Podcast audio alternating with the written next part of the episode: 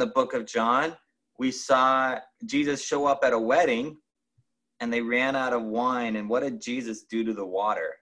Turn the water into wine. Yeah, he turned the water into wine. And so we see Jesus doing these miracles. And there are these guys, especially with this most recent one, with the guy getting up and walking, they actually saw the guy who used to be paralyzed walking. And they were the Pharisees. And when they saw this guy, you'd think they would be amazed, right?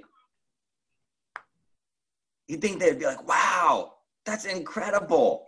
Like this guy who couldn't walk before is now healed. But they weren't amazed. Did you know that? It's kind of the opposite of what happens when you're watching a magic show. You see, a magic show, we want to be amazed. We want to be tricked, actually, in some ways. We want to believe that the normal rules of the world all sudden don't apply in this instance. And so we're looking for those things to happen. Now, what's happening here is the complete opposite. You see, the Pharisees didn't want to see the miraculous, they didn't want to see the amazing things happen. And, and we see this throughout the New Testament so many times. Jesus performed miracles right in front of their eyes. And you know what? Instead of being amazed and saying that's amazing, they wanted to kill him. They wanted to kill him because he did these things. And, and they didn't want to believe. They didn't want to believe. You could kind of think what's going through their head. Maybe they're dismissing it in one way or, or another. But because they came, already had an idea in their head, that's what took over. And so we're going to be talking about this a little bit today as we go into our story. But before we do, I would just like to uh, open us up in a time of prayer. And I'm going to encourage you guys to pray with me. It's important that we pray before we go into a message because we want we want to make sure we're hearing from God and that He's getting our hearts right. So I encourage you all to pray with me. Um, dear Heavenly Father, Lord, you are good. God, you are amazing. And Father, I ask that you would teach us through your word today. Lord, you are worthy of our worship. You're worthy of our praise. I, I, just thank you for just our time fellowshipping together and Marty leading music. And, and we remember who you are, God, that you are holy and that you are good. And we depend on you. Lord, we ask today, Lord, that you would just fill our homes with your presence. And God, we ask that you would speak to us through your Holy Spirit. And God, we love you and we praise you and we thank you in Jesus' name. And all God's people said, Amen. Amen. Amen. Amen. So I'm going to be uh, turning today in John chapter 5. And if you would join with me, John chapter 5. And, and as I said, what we're covering is Jesus talking to the Pharisees after he has performed this miracle. So let's see what let's see what he has to say here. And we're going to be all the way down starting in verse 30. So John chapter 5 verse 30. Uh, if you have a Bible with you, I encourage you to have your Bible and read along. This is this is God's word. This is our sword. And man, like we need we need his word in our life. We need the messages in this book in our lives. Amen. This is this is my kind of instructions. This is this is what I want to align myself with. So if you have a Bible, go ahead and hold it up and show us, yeah, I got my Bible. This is Amen. You got some Bibles there. Uh, and we're going to read along together in John chapter 5, verse 30 through 47. And Jesus says this I can do nothing on my own. As I hear, I judge, and my judgment is just, because I seek not my own will, but the will of him who sent me. If I alone bear witness about myself, my testimony is not true. There is another who bears witness about me, and I know that the testimony that he bears about me is true. You sent to John, and he has borne witness to the truth. Not that the testimony that I receive is from man, but I say these things so that you may be saved. He was a burning and shining lamp, and you were willing to rejoice for a while in his light. But the testimony that I have is greater than that of John. For the works that the Father has given me to accomplish, the very works that I am doing, bear witness about me that the Father has sent me. And the Father who sent me has himself borne witness about me. His voice you have never heard, his form you have never seen and you do not have his word abiding in you, for you do not believe the one whom he has sent. You search the scriptures because you think that in them you have eternal life. And it is they that bear witness about me. Yet you refuse to come to me that you may have life. I do not receive glory from people, but I know that you do not have the love of God within you. I have come in my Father's name, and you do not receive me. If anyone comes in his own name, you will receive him. How can you believe when you receive glory from one another and do not seek the glory that comes from the only God? Do not think that I will accuse you to the Father. There is one who accuses you, Moses, on whom you have set your hope. For if you believed Moses, you would believe me for he wrote of me. But if you do not believe his writings, how will you believe my words? This is the word of the Lord. God, we thank you for your word. We ask that you speak to us through your word. Lord, we love you and we praise you and we thank you. In Jesus' name, amen.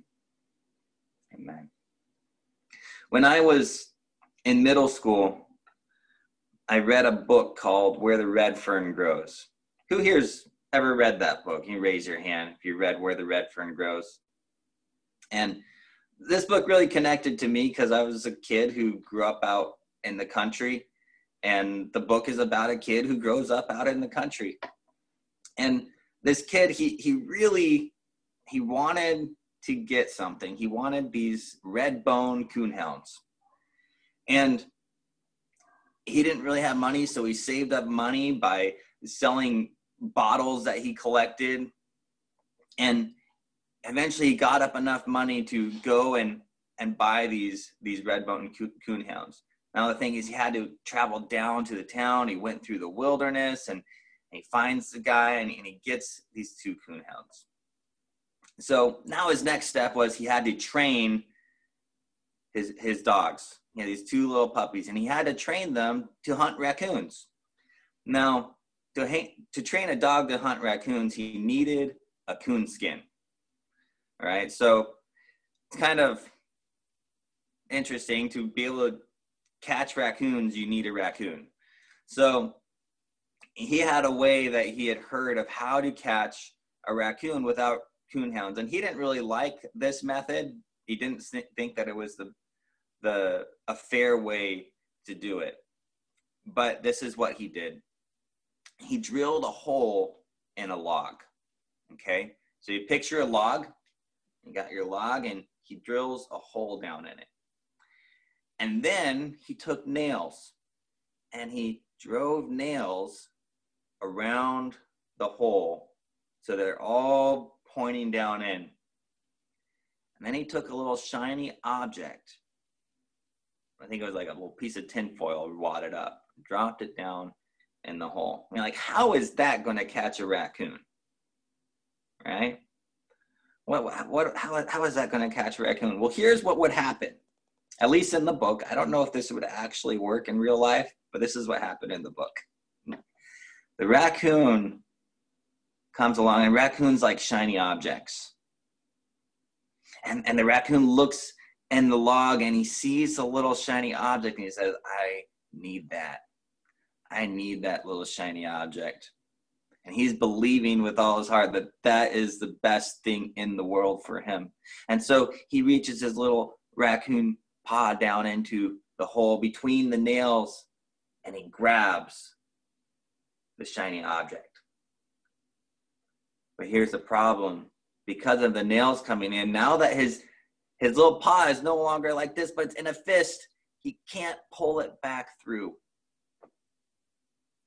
He can't pull it back through the hole because the nails are kind of digging into his paw. And so now you have a stuck raccoon. Have a stuck raccoon. He's holding on to this little shiny object. He can't get his paw. Now, what would he have if he really wanted to get free? What would he have to do? All he would have to do would be let go of the shiny object. He could take his paw and leave. But he he was so sold on this idea that he needed that shiny object that he was holding on to it for with everything. And so the character in the story then he has a trapped raccoon that beats with the club, and there's his coonskin. It's kind of brutal. So sorry for the the apologize for the the the kind of harsh reality story. But this is this is a good picture of what we're dealing with in this passage. You see, what was what was actually keeping the raccoon stuck in this story? Was it the shiny object? Was it the nails?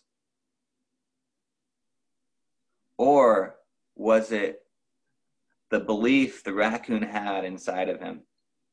The message that he had inside of him was so wrapped up in his head that he needed that. He needed that shiny object. That's what kept him stuck. That's what kept him stuck. And I think we see something similar in our passage today. If you haven't caught on yet, today we're talking about messages that we believe. There's, there's messages that we believe that keep us stuck. There's, there's messages that we hold on to that are trapping us. And so we look at the Pharisees. I feel like Jesus is, is starting to go through this process with them. And, and he's, he's kind of man, it, it almost he seems pretty harsh on them, but he's man, he's caring for them. He's trying to help them to see clearly. And and just like we're asking the raccoon, was it was it the nails? Was it his paw? Was it the shiny thing? Jesus starts going through all the things that could have been holding up the Pharisees.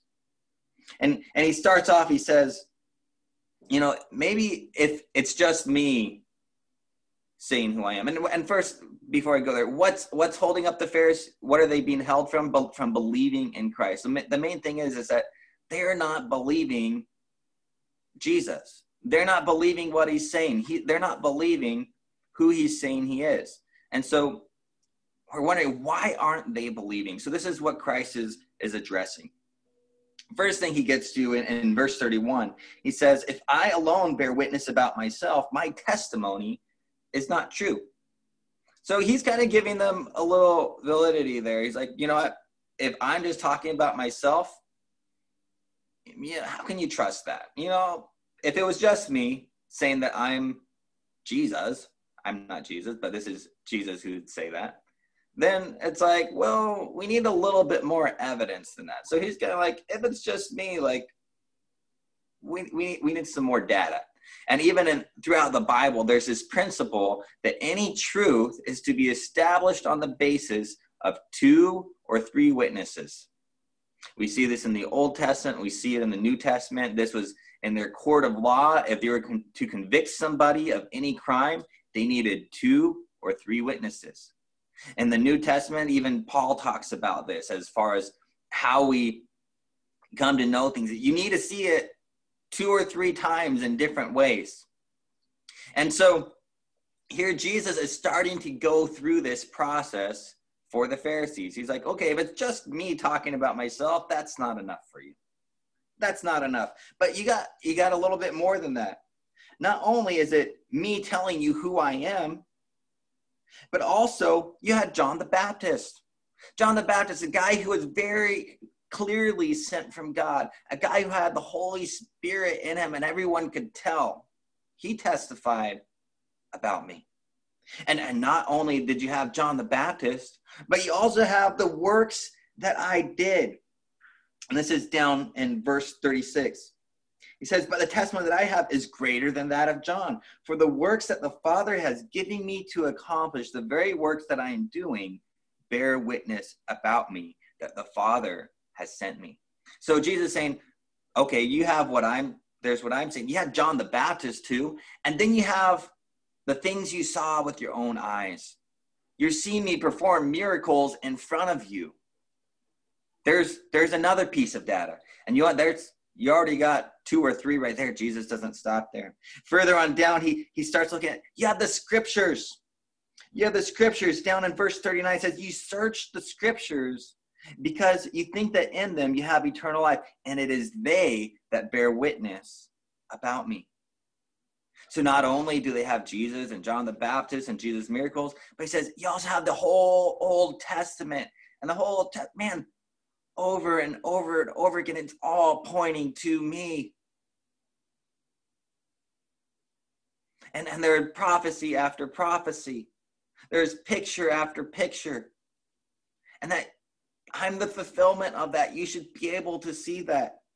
And, and then he goes even more specifically in the scriptures because they're their favorite guy in the Bible, especially the Pharisees, was Moses. the reason the Pharisees loved Moses most of all is because Moses was the one who gave them the law, and the Pharisees were all about following the law as best as, as they thought they could. And and he goes down, this is verse 45. He says, Do you do not think that I will accuse you? The Father is one who accuses you, Moses, on whom you have set your hope.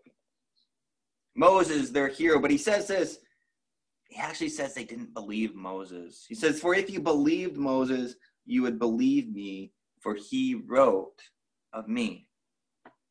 Now, there's an interesting thing right there, isn't it? it says they had their hope in Moses. Moses was their hero, and yet they did not really believe Moses. How could that be? I think I think we have a clue on this further up in verse 38. He says, "And you do not have his word abiding in you," talking about the Father's word, which is in scripture. He says, "You do not have his word abiding in you, for you do not believe on the one whom he has sent." And again in verse 42, he says, But I know that you do not have the love of God within you. So, what he's getting at is like, you guys can read the words, you're reading the message, but that message hasn't come down deep into your heart. It's not actually the message that is controlling you and that is that you are living by. Just just as this, this little raccoon, he had a different message in his mind he had a different message that he was believing, and it was keeping him trapped. And what we see here with the Pharisees is that they didn't have God's message in there. So, what message was there? If it wasn't God's message in their heart, what message were they holding on to? What message was keeping them trapped? I believe we see this down towards the end of our passage. Verse 44 it says, How can you believe when you receive glory from one another and do not seek the glory that comes from the only God? How can you believe? Basically, saying it's like, you guys aren't going to be able to believe as long as you are seeking glory from one another. You see, I think I think the message that the Pharisees were holding on to is that they needed glory from each other. They needed affirmation from each other. They needed to be get their egos stoked from one another instead of from God. And I I think when I when I look at this, I realize Man, isn't that something that we fall into so easily? Isn't it? Because I want people to like me. I think we all do. That's that's not not wrong necessarily. I, I want them to to think I'm doing a good job. You know, we have this in our workplace, in our schools, with our families, siblings, right? We want everyone to think well of us, right? But in all of that, we we really we can miss the most important person. Uh, do we care what God thinks of us? Do we? And do we even know what he thinks about us?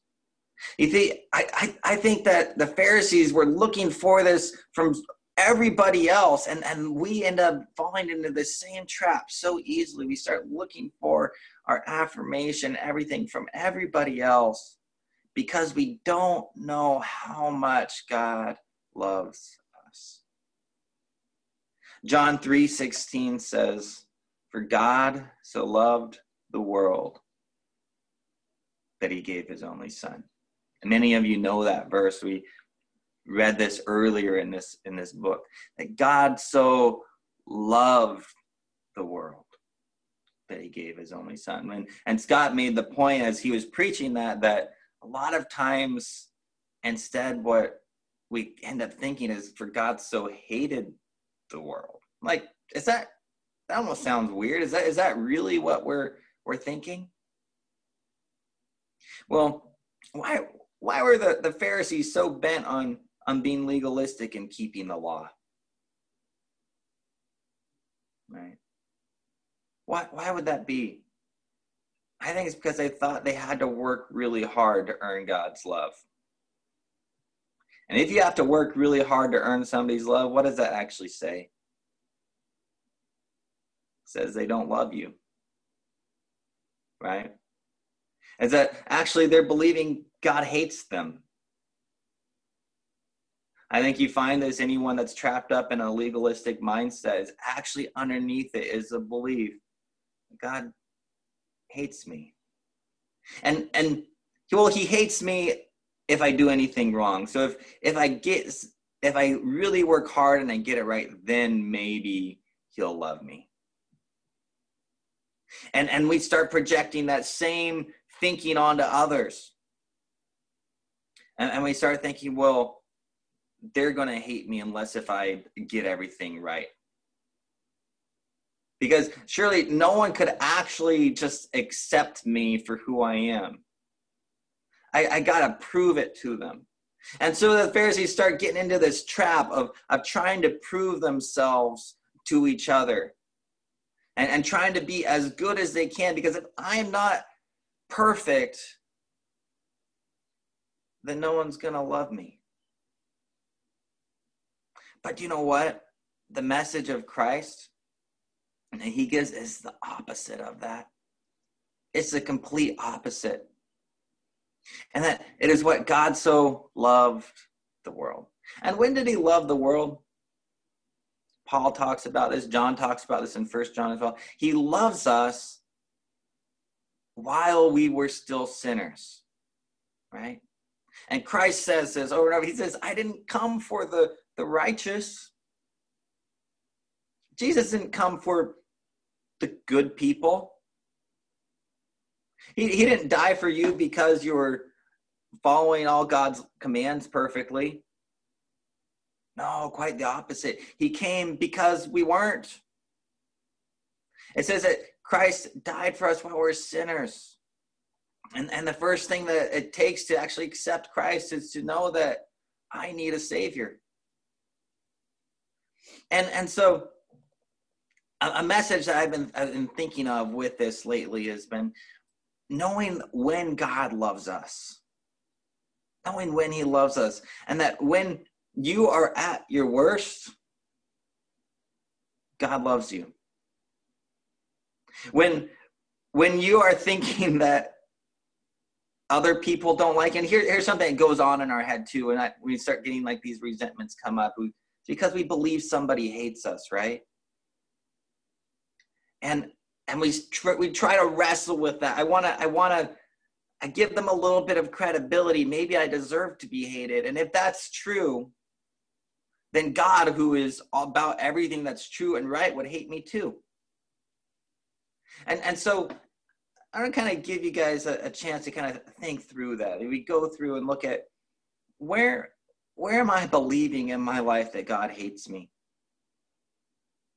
Is it am I believing he hates me because I've I've dropped the ball because I feel like I'm lazy because I screwed up here because I disappointed somebody? Maybe maybe I I really sinned big time. Right? And yeah, that shame hanging over us. And maybe it wasn't something recently, maybe it's something a long time ago. And we come to God and we're thinking, well, he hates me because of this thing. But maybe, maybe I can follow all the rules good enough that I can love him, that I can get lo- love from him, and I can get love from others. But that, that doesn't work. No, we need to know that God loves us.